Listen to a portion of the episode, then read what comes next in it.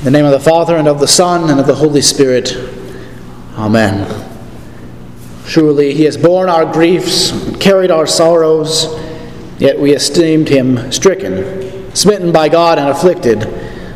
But he was pierced for our transgressions, he was crushed for our iniquities. Upon him was the chastisement that brought us peace, and with his wounds we are healed. All we like sheep have gone astray, every one has turned to his own way, and the Lord has laid on him the iniquity of us all. He was oppressed and afflicted, yet he opened not his mouth.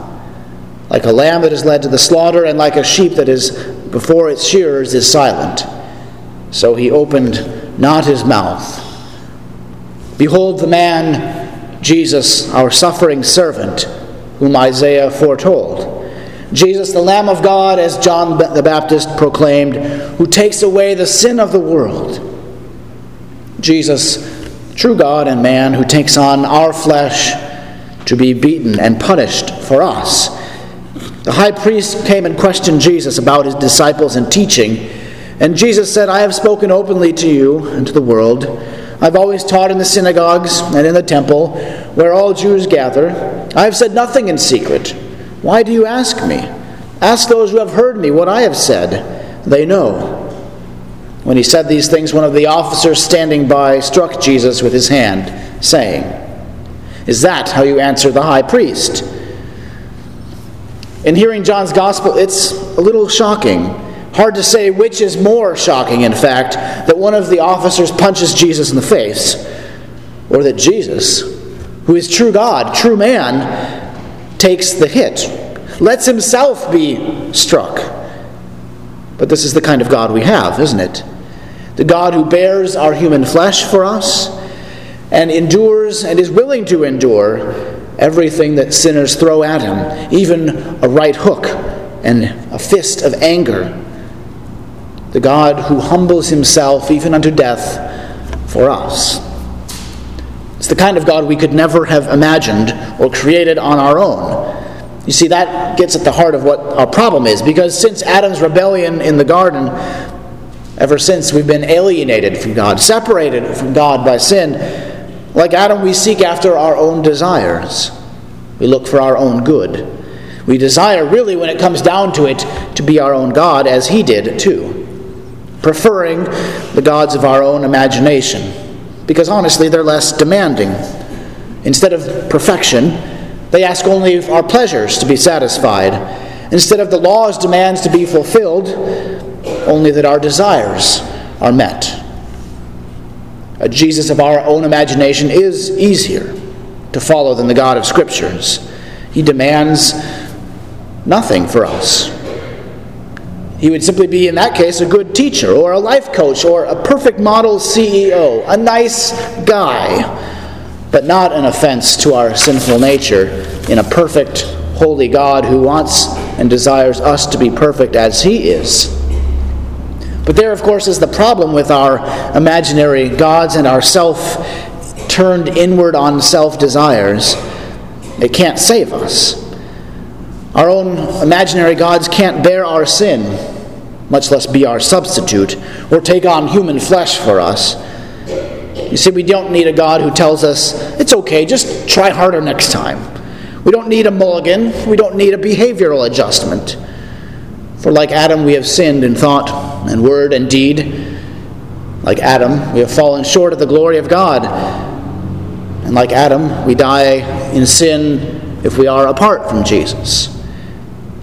He is what we need the suffering servant that Isaiah promised, that would bear the iniquity of us all, that his body would be the wounds that we are healed. The Messiah, struck by the officers of the high priest, the one who was mocked and jeered at, beaten and bruised and bloody for us. That is the Savior we need, the Savior who came for us.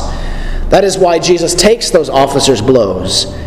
Behold the man who is God Himself yet allows himself to be struck by sinners. Behold the God who is beaten for you, who bore our striking and smiting, the scourging and the hating, everything a sinful fallen world could throw at him, and he took it all for us. Behold the servant who suffered in our place, who bears our griefs, carried our sorrows. See, Jesus takes all of our mockery, all of our self worship, our sinful desires and thoughts, words, and deeds onto his own body on the cross. Jesus bears that full brunt of sin as he suffers for us, is beaten and bloody and crucified for us. Jesus took on our flesh, cheekbones that could take a hit, lungs that could have the wind knocked out of him, skin that would bruise and bleed not only to be struck by the high priest, but so that more than that, he could be struck by God the Father, so that he would be dealt the death blow of our sin in our place, to let sin and death and the devil defeat him on the cross, that in him you might win, that you might be given his redemption and rescue. That you might be raised victorious when he rises again, too. He humbles himself that we might be exalted. He bears our grief and shame, and in exchange, He gives us His everlasting joy, His peace, His promise.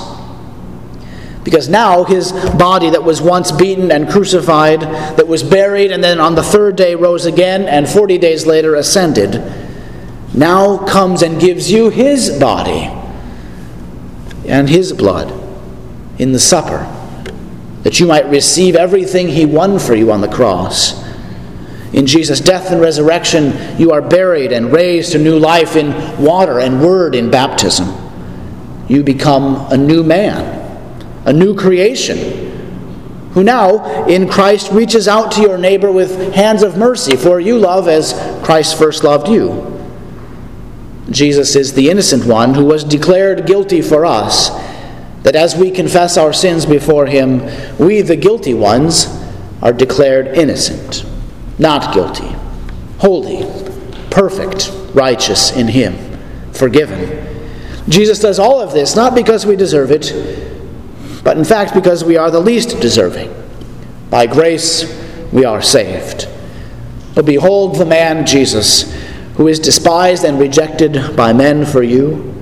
Jesus, who is stricken and smitten by God and afflicted for you, pierced for our transgressions crushed for our iniquities. And it is by his wounds that you are healed, now and forever. In the name of the Father, and of the Son, and of the Holy Spirit. Amen.